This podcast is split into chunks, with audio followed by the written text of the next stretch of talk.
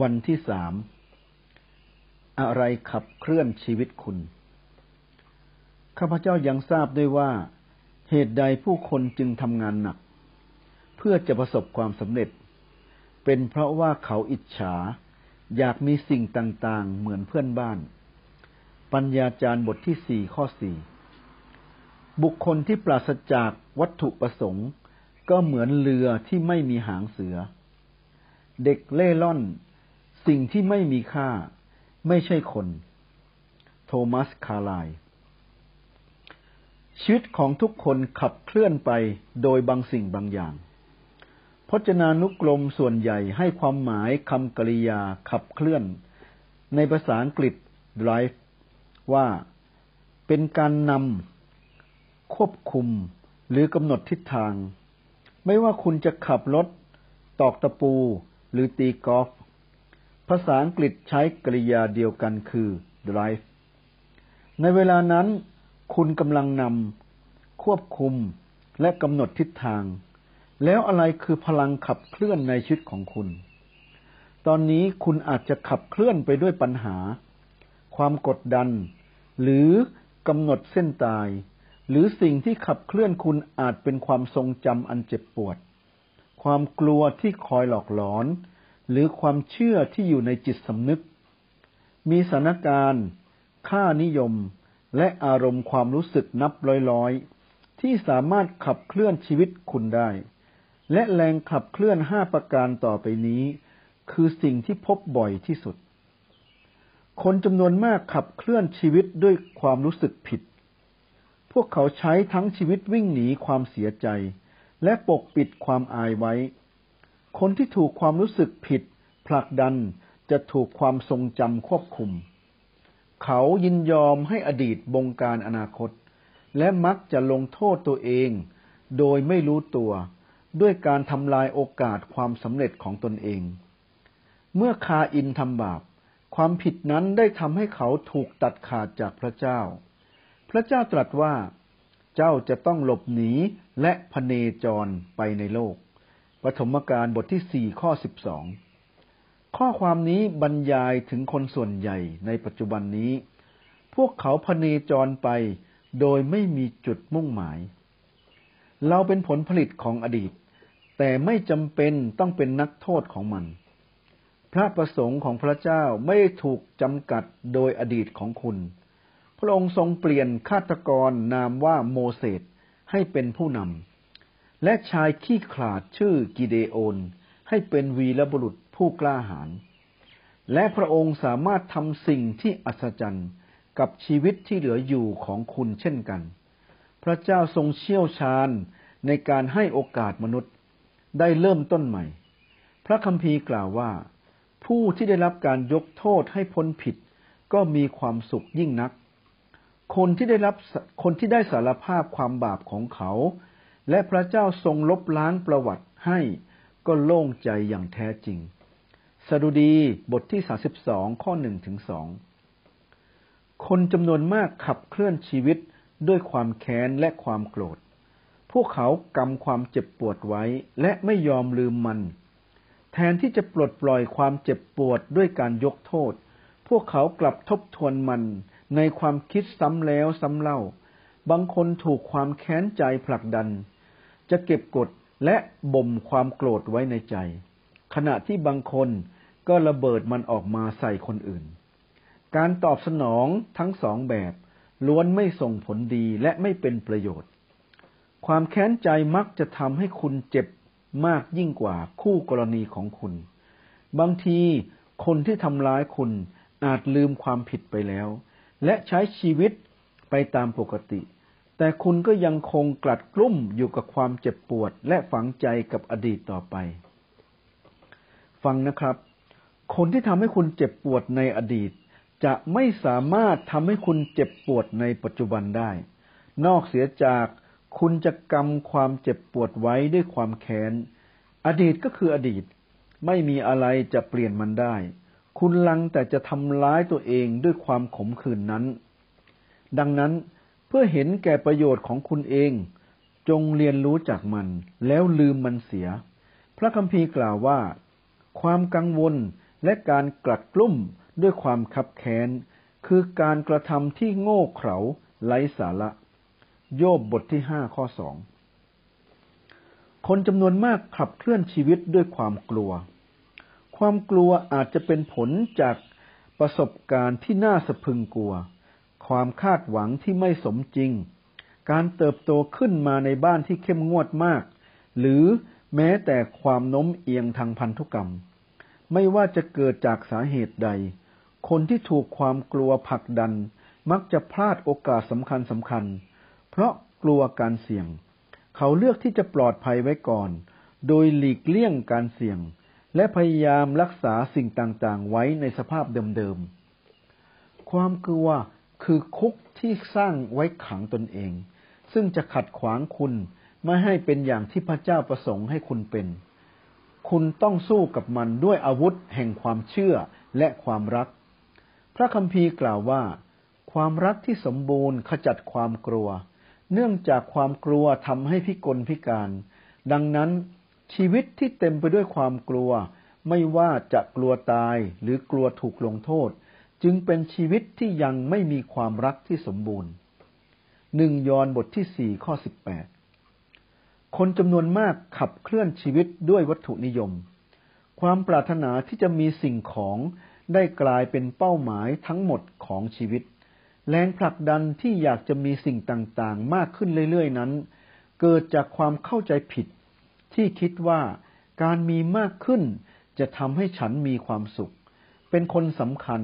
และมั่นคงยิ่งขึ้น แต่ความคิดทั้งสามประการนี้ล้วนไม่ถูกต้อง ทรัพย์สมบัติให้ได้เพียงความสุขชั่วคราว เพราะถึงแม้สิ่งต่างๆไม่เปลี่ยนแปลง แต่ในที่สุดเราก็จะเบื่อหน่ายสิ่งเหล่านั้น แล้วก็จะอยากได้สิ่งที่ใหม่กว่า ใหญ่กว่าและดีกว่า ความคิดที่ว่าถ้ามีมากกว่านี้ฉันจะเป็นคนสำคัญยิ่งขึ้น ก็เป็นความเชื่อที่ผิด คุณค่าในตัวเองและคุณค่าสุทธินั้นไม่เหมือนกัน คุณค่าของคนของคุณไม่ได้กำหนดโดยของมีค่าที่คุณมี และพระเจ้าตรัสว่า สิ่งที่มีค่าที่สุดในชีวิตนั้น ไม่ใช่วัตถุสิ่งของ ความเชื่อผิดๆในเรื่องเงินทอง ซึ่งแพร่หลายที่สุดก็คือ ถ้ามีมากขึ้น ฉันก็จะมั่นคงยิ่งขึ้น มันไม่ใช่เช่นนั้น ความมั่งมีสามารถสูญไปในทันที ด้วยปัจจัยหลากหลายที่ควบคุมไม่ได้ ความมั่นคงแท้มีอยู่ในสิ่งที่ไม่มีวันพลากจากคุณได้ นั่นคือความสัมพันธ์ของคุณกับพระเจ้า คนจำนวนมากขับเคลื่อนชีวิตด้วยความต้องการเป็นที่ยอมรับ พวกเขายอมให้ความคาดหวังของพ่อแม่ คู่ครอง ลูก ครูบาอาจารย์ หรือเพื่อนๆ ควบคุมชีวิต ผู้ใหญ่หลายคนยังพยายามแสวงหาการยอมรับจากพ่อแม่ที่ไม่มีวันพึงพอใจเขา บางคนก็ถูกผลักดันโดยความกดดันจากเพื่อนๆ และความกังวลอยู่เสมอว่าคนอื่นจะคิดอย่างไร น่าเสียดายเพราะคนที่ทำตามฝูงชนมักจะสูญเสียความเป็นตัวของตัวเองไป ไม่มีอะไรสำคัญยิ่งกว่า การรู้จักพระประสงค์ของพระเจ้าสำหรับชีวิตของคุณ และไม่มีสิ่งใดสามารถชดเชย การไม่รู้พระประสงค์เหล่านั้น ผมไม่ได้รู้เคล็ดลับสู่ความสำเร็จทุกอย่าง แต่เคล็ดลับสู่ความล้มเหลวประการหนึ่งคือ การพยายามทำให้ทุกคนพอใจ การถูกความคิดเห็นของคนอื่นควบคุม คือวิธีการอันแน่นอน ที่จะพลาดจากพระประสงค์ของพระเจ้าสำหรับชีวิตคุณ พระเยซูตรัสว่าไม่มีใครรับใช้เจ้านายสองคนในเวลาเดียวกันได้ มัทธิวบทที่หกข้อยี่สิบสี่ยังมีแรงผลักดันอื่น ๆ ที่สามารถขับเคลื่อนชีวิตของคุณ แต่ทุกอย่างล้วนนำไปสู่ทางตัน ได้แก่ การไม่ได้ใช้ศักยภาพ ความเครียดโดยไม่จำเป็น และชีวิตที่รู้สึก ไม่พึงพอใจ การเดินทาง 40 วันนี้จะแสดงให้คุณเห็นวิธีดำเนินชีวิตที่ขับเคลื่อนไปด้วยวัตถุประสงค์ ซึ่งก็คือชีวิตที่ได้รับการนำควบคุมและบอกทิศทางโดยพระประสงค์ของพระเจ้า ไม่มีอะไรสำคัญยิ่งกว่าการรู้จักพระประสงค์ของพระเจ้าสำหรับชีวิตของคุณ และไม่มีสิ่งใดสามารถชดเชย การไม่รู้พระประสงค์เหล่านั้น ไม่ว่าจะเป็นความสำเร็จ ความมั่งคั่ง ชื่อเสียงหรือความสุข ถ้าปราศจากวัตถุประสงค์ ชีวิตก็คือการเคลื่อนไหวโดยไร้ความหมาย กิจกรรมที่ปราศจากทิศทางและเหตุการณ์ที่ไม่มีเหตุผล ถ้าปราศจากวัตถุประสงค์ ชีวิตก็เป็นเรื่องสัพเพเหระเล็กน้อยและไร้ความหมาย ประโยชน์ของชีวิตที่เคลื่อนไปด้วยวัตถุประสงค์ ชีวิตที่เคลื่อนไปด้วยวัตถุประสงค์นั้น มีประโยชน์สำคัญห้าประการ คือ การรู้วัตถุประสงค์ทำให้ชีวิตคุณมีความหมาย เราถูกสร้างมาให้มีความหมาย นี่คือเหตุผลที่มนุษย์ลองวิธีการอันคลุมเครือ อย่างโหราศาสตร์หรือคนทรง เพื่อค้นหาวัตถุประสงค์ เมื่อชีวิตมีความหมาย คุณจะสามารถทนได้เกือบทุกสิ่ง แต่ถ้าไม่มี คุณก็จะทนอะไรไม่ได้เลย ชายหนุ่มวัยยี่สิบกว่าคนหนึ่งเขียนว่า ผมรู้สึกล้มเหลว เพราะผมดิ้นรนที่จะเป็นบางสิ่งบางอย่าง ทั้งๆทที่ไม่รู้ด้วยซ้ำว่ามันคืออะไร ที่ผมรู้ก็แค่ใช้ชีวิตให้อยู่รอดไปวันๆสักวันหนึ่ง ถ้าผมค้นพบจุดมุ่งหมายของผม ผมก็คงรู้สึกว่าได้เริ่มชีวิต ใช้ชีวิตอย่างจริง ๆสักทีถ้าปราศจากพระเจ้า ชีวิตก็ไม่มีวัตถุประสงค์ และถ้าปราศจากวัตถุประสงค์ ชีวิตก็ไม่มีความหมาย ถ้าปราศจากความหมาย ชีวิตก็ไม่มีความสำคัญหรือความหวัง ในพระคัมภีร์มีหลายคนบรรยายถึงความสิ้นหวังนี้ อิสยาบ่นว่า ข้าพเจ้าได้ทำงานเปล่าดาย ข้าพเจ้าเปลืองแรงของข้าพเจ้าเปล่าๆ อิสยาห์ 49 ข้อ 4 โยบกล่าวว่า วันผ่านไปไร้หวังนั่งตาปล่อย เร็วกว่ารอยกระสุงพุ่งมุ่งหน้าทอ โยบเจ็ดข้อหกและกล่าวว่า ข้ายอมแพ้เพราะแสนเบื่อเมื่ออยู่ไป ปล่อยข้าลำพังยังดีถม ชีวิตข้าสูญสลายไร้ชื่นชม ทุกละทมสิ้นหวังพังทลาย โยบเจ็ดข้อสิบหกโศกนาฏกรรมครั้งใหญ่ที่สุดนั้นไม่ใช่ความตาย แต่เป็นชีวิตที่ปราศจากวัตถุประสงค์ ความหวังมีความสำคัญต่อชีวิตคุณเช่นเดียวกับอากาศและน้ำ คุณต้องการความหวังเพื่อรับมือกับชีวิต ดรเบอร์นีซีเกล พบว่าเขาสามารถคาดคะเนว่า ผู้ป่วยโรคมะเร็งคนไหนจะอาการทุเลาโดยการถามว่า คุณอยากจะอยู่ถึงร้อยปีไหม คนที่มีความเข้าใจลึกซึ้ง ถึงวัตถุประสงค์ของชีวิตจะตอบว่าอยาก และเป็นพวกที่มีโอกาสรอดสูง ความหวังเกิดจากการที่มีวัตถุประสงค์ ถ้าคุณกำลังรู้สึกสิ้นหวัง ขอให้อดทนไว้ก่อน การเปลี่ยนแปลงที่ยอดเยี่ยมกำลังจะเกิดขึ้นในชีวิตคุณ เมื่อคุณเริ่มใช้ชีวิตตามวัตถุประสงค์ พระเจ้าตรัสว่า เราแต่ผู้เดียวที่รู้แผนการที่เราจัดไว้เพื่อเจ้า เป็นแผนการที่จะให้เจ้าเจริญรุ่งเรือง ไม่ให้ไม่ใช่ให้พินาศ เป็นแผนการที่จะให้เจ้ามีอนาคตสวยสดงดงามตามที่หวังไว้ เยเรมีบทที่29ข้อ11 คุณอาจจะรู้สึกว่าตนเองกำลังเผชิญกับสถานการณ์ที่ยากเกินกว่าจะแก้ไข หากแต่พระคัมภีร์กล่าวว่า พระเจ้าสามารถทำได้มากกว่าที่เรากล้าที่จะทูลขอหรือฝันถึง และทำได้ชนิดไม่มีขอบเขตจำกัด เกินกว่าคำอธิษฐาน ความปรารถนา ความคิดหรือความหวังอันสูงสุดของเรา เอเฟซัสบทที่สามข้อยี่สิบ การรู้วัตถุประสงค์ทำให้ชีวิตคุณเรียบง่ายขึ้น มันช่วยกำหนดสิ่งที่คุณจะทำและไม่ทำ วัตถุประสงค์กลายเป็นมาตรฐานที่คุณใช้ประเมินว่า กิจกรรมใดสำคัญและไม่สำคัญ คุณเพียงแต่ถามว่า กิจกรรมนี้จะช่วยให้ฉันบรรลุพระประสงค์ของพระเจ้าอย่างใดอย่างหนึ่งสำหรับชีวิตฉันหรือไม่ ถ้าปราศจากวัตถุประสงค์ที่ชัดเจน คุณก็จะไม่มีพื้นฐาน ที่จะใช้อ้างอิงในการตัดสินใจ จัดสรรเวลาและใช้ทรัพยากร คุณจะมีแนวโน้มที่จะตัดสินใจไปตามสถานการณ์ ความกดดันและอารมณ์ในเวลานั้น คุณคนที่ไม่รู้วัตถุประสงค์มักจะพยายามทำสิ่งต่างๆ มากเกินไป ซึ่งทำให้เกิดความเครียด ความอ่อนล้าและความขัดแย้ง เป็นไปไม่ได้ที่จะทำทุกสิ่งที่คนอื่นต้องการให้คุณทำ คุณมีเวลาเพียงพอที่จะทำตามพระประสงค์ของพระเจ้าเท่านั้น ถ้าคุณไม่สามารถทำให้เสร็จหมดทุกอย่าง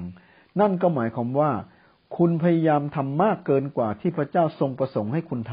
ำหรืออาจเป็นเพราะคุณดูโทรทัศน์มากเกินไป ชีวิตที่เคลื่อนไปด้วยวัตถุประสงค์ จะนำไปสู่วิถีชีวิตที่เรียบง่ายขึ้น และตารางเวลาที่สมเหตุสมผลกว่าเดิม พระคัมภีร์กล่าวว่า ชีวิตที่เสแสร้งและโอ้อวด เป็นชีวิตที่ว่างเปล่า ชีวิตที่ธรรมดาและเรียบง่ายเป็นชีวิตที่สมบูรณ์ และมันยังนำไปสู่จิตใจที่สงบ พระเจ้าพระองค์ทรงประทานสันติสุขสมบูรณ์ แก่ผู้ที่รักษาวัตถุประสงค์ของเขาอย่างมั่นคงและความวางใจในพระองค์ อิสยาบทที่ 26 ข้อ 3 การรู้วัตถุประสงค์ทำให้ชีวิตคุณจดจ่อ มันช่วยรวบรวมความพยายามและพลังของคุณ เพื่อทำสิ่งที่สำคัญ คุณจะมีประสิทธิภาพ เมื่อคุณรู้จักเลือก เป็นธรรมชาติของมนุษย์ที่จะไขว่เขวไขว้เขวด้วยเรื่องเล็กน้อย เราเล่นเกมไขว่คว้าเรื่องสัพเพเหระกับชีวิตของเรา เฮนรี่เดวิด เทอโล สังเกตว่า มนุษย์ใช้ชีวิตแบบสิ้นหวังอย่างเงียบๆแต่วันนี้ คำบรรยายที่ว่าที่ดีกว่าคือไขว้เขวอย่างไร้จุดหมาย หลายคนเป็นเหมือนลูกคาง คือหมุนเร็วอย่างบ้าคลั่ง แต่ไปไม่ถึงไหน ถ้าปราศจากวัตถุประสงค์ที่ชัดเจน คุณก็จะเปลี่ยนทิศทาง งาน ความสัมพันธ์ คริสตจักรหรือสิ่งภายนอกอื่น ๆ ไปเรื่อยๆ โดยหวังว่าการเปลี่ยนแปลงแต่ละครั้งจะยุติความสับสน หรือเติมความว่างเปล่าในจิตใจคุณ คุณคิดว่าบางครั้งนี้อาจจะไม่เหมือนเดิม แต่มันก็ไม่ได้แก้ปัญหาที่แท้จริง อันได้แก่การขาดจุดศูนย์รวมความสนใจ และขาดวัตถุประสงค์ พระคัมภีร์กล่าวว่า อย่าใช้ชีวิตแบบปล่อยตัวไร้ความคิด แต่จงเข้าใจน้ำพระทัยขององค์พระผู้เป็นเจ้าว่าเป็นอย่างไร เอเฟซัสบทที่ห้าข้อสิบเจ็ดพลังของการจดจ่อนั้นสามารถเห็นได้จากแสง แสงที่กระจัดกระจายมีพลังหรือผลกระทบน้อย แต่คุณสามารถรวบรวมพลังงานของมัน โดยการบังคับมันสู่จุดศูนย์รวม และด้วยแว่นขยายรังสีของดวงอาทิตย์ ก็จะสามารถรวมกันเพื่อจุดไฟเผาหญ้าหรือกระดาษได้ และเมื่อแสงรวมกันเข้มข้นกว่านั้น อย่างแสงเลเซอร์ มันก็สามารถตัดโลหะได้ ถ้าคุณต้องการให้ชีวิตของคุณมีอิทธิพลก็จงจดจอ่อ ไม่มีอะไรที่มีสมรรถนะภาพ เท่ากับชีวิตที่จดจอ่อหรือชีวิตที่อยู่ด้วยวัตถุประสงค์ชายและหญิงที่สร้างความเปลี่ยนแปลงในประวัติศาสตร์ล้วนเป็นผู้ที่จดจ่อมากที่สุด ยกตัวอย่างเช่น อัครทูตเปาโลเผยแพร่ความเชื่อของคริสเตียนไปทั่วจักรวรรดิโรม แทบจะด้วยตัวคนเดียว เคล็ดลับของท่านคือชีวิตที่จดจ่อ ท่านกล่าวว่าข้าพเจ้ารวบรวมกำลังทั้งหมดเพื่อทำสิ่งเดียวคือ ลืมอดีตและมุ่งไปหาสิ่งที่อยู่เบื้องหน้า ฟิลิปปีบทที่สามข้อสิบสามการรู้วัตถุประสงค์ช่วยกระตุ้นชีวิตคุณ วัตถุประสงค์มักจะทำให้เกิดความกระตือรือร้น ไม่มีสิ่งใดกระตุ้นให้เกิดพลังได้เหมือนกับวัตถุประสงค์ที่ชัดเจน ในทางกลับกัน ความกระตือรือร้นจะหายไปเมื่อคุณขาดวัตถุประสงค์ เพียงแค่การลุกจากเตียงก็จะกลายเป็นกิจวัตรที่หนักหนา งานที่หนักเกินไปไม่ได้ทำให้เราหมดแรง แต่สิ่งที่ดูดพลังและชิงเอาความชื่นชมยินดีไปจากเราคือ งานที่ไม่มีความหมาย จอร์จเบอร์นาร์ดชอว์เขียนไว้ว่า นี่คือความยินดีแท้จริงในชีวิต คือการที่ตัวเราถูกใช้ทั้งไปทั้งหมด เพื่อวัตถุประสงค์ที่ตัวคุณเองยอมรับว่าสำคัญ คือการที่เป็นพลังของธรรมชาติแทนที่จะเป็นกาฝาก อมโลกอมทุกข์ ที่คอยบ่นว่าโลกนี้ไม่ยอมทุ่มเทเพื่อให้ทำให้คุณมีความสุข การรู้วัตถุประสงค์เตรียมคุณสำหรับนิรันดร์หลายคนใช้ชีวิตเพื่อพยายามสร้างมรดกที่ถาวรบนโลกนี้ พวกเขาอยากให้คนอื่นจดจำเมื่อเขาจากโลกนี้ไปแล้ว แต่สุดท้ายสิ่งสำคัญที่สุด จะไม่ใช่สิ่งที่คนอื่นพูดถึงชีวิตคุณ แต่เป็นสิ่งที่พระเจ้าตรัสเกี่ยวกับคุณ สิ่งที่ผู้คนไม่ตระหนักก็คือ ในที่สุดแล้ว ความสำเร็จทั้งสิ้นก็จะมีคนทำได้ดีเหนือกว่าคุณ สถิติจะถูกทำลาย ชื่อเสียงเลือนหายไป และคำสรรเสริญก็ถูกลืม เป้าหมายของเจมส์ดับสันขณะเรียนมหาวิทยาลัยคือ เป็นแชมป์เทนนิสของมหาวิทยาลัย ท่านรู้สึกภูมิใจเมื่อถ้วยรางวัลของท่านถูกจัดวางไว้ในตู้แสดงถ้วยรางวัลของมหาวิทยาลัย หลายปีต่อมามีคนส่งถ้วยนั้นมาให้ท่านทางไปรษณีย์เพราะพบมันในถังขยะ เมื่อมหาวิทยาลัยทำการก่อสร้างปรับปรุง ดับสันกล่าวว่า ถ้ามีเวลานานพอถ้วยรางวัลทุกชิ้นของคุณก็จะถูกคนอื่นทิ้งลงถังขยะ การมีชีวิตเพื่อสร้างมรดกบนโลกนี้ เป็นเป้าหมายแบบคนคิดสั้น มีวิวธีใช้เวลาที่ฉลาดกว่า คือการสร้างมรดกนิรันดร์พระเจ้าไม่ได้ให้คุณมาอยู่ในโลกนี้ เพื่อผู้คนจะจดจำแต่เพื่อเตรียมคุณสำหรับนิรันดร์การ พระเจ้าไม่ได้ให้คุณมาอยู่ในโลกนี้ เพื่อผู้คนจะจดจำแต่เพื่อเตรียมคุณสำหรับนิรันดร์การ วันหนึ่งคุณจะยืนอยู่ต่อพระพักพระเจ้า และพระองค์จะทรงตรวจสอบชีวิตคุณ เป็นการสอบไล่ก่อนจะเข้าสู่นิรันดร์การ พระคัมภีร์กล่าวว่า เพราะว่าเราทุกคนต้องยืนอยู่หน้าบัลลังก์พิพากษาของพระเจ้า ฉะนั้นเราทุกคนจะต้องทูลเรื่องราวของตัวเองต่อพระเจ้า โรมบทที่สิบสี่ข้อสิบยังดีที่พระเจ้าต้องการให้คุณผ่านการสอบนี้ ดังนั้นพระองค์จึงประทานข้อสอบให้คุณล่วงหน้าจากพระคัมภีร์ เราสามารถคาดหมายล่วงหน้าว่า พระเจ้าจะทรงถามคำถามสำคัญสองข้อนี้ ข้อแรก เจ้าทำอย่างไรกับพระเยซูคริสต์พระบุตรของเรา พระเจ้าจะไม่ถามถึงภูมิหลังทางศาสนา หรือหลักข้อเชื่อของคุณ สิ่งเดียวที่สำคัญคือ คุณได้ยอมรับสิ่งที่พระเยซูทรงทำเพื่อคุณ และคุณได้เรียนรู้ที่จะรักและวางใจพระองค์หรือไม่ พระเยซูตรัสว่าเราเป็นทางนั้น เป็นความจริงและเป็นชีวิต ไม่มีผู้ใดมาถึงพระบิดาได้ นอกจากจะมาทางเรา ยอห์นบทที่สิบสี่ข้อหกข้อที่สองเจ้าทำอะไรกับสิ่งที่เราให้แก่เจ้า คุณจะทำอะไรกับชีวิตของประธาน ความสามารถ โอกาสกำลัง ความสัมพันธ์ และทรัพยากรที่พระเจ้าประทานแก่คุณ คุณใช้สิ่งเหล่านี้เพื่อตัวคุณเอง หรือคุณใช้สิ่งเหล่านี้เพื่อวัตถุประสงค์ที่พระเจ้าทรงสร้างคุณมา เป้าหมายของหนังสือเล่มนี้ คือการเตรียมคุณให้พร้อมสำหรับสองคำถามคำถามแรกจะกำหนดว่าคุณจะอยู่ที่ไหนในนิรันดร์การคำถามที่สองจะกำหนดว่าคุณจะทำอะไรในนิรันดร์การ เมื่ออ่านหนังสือเล่มนี้จบ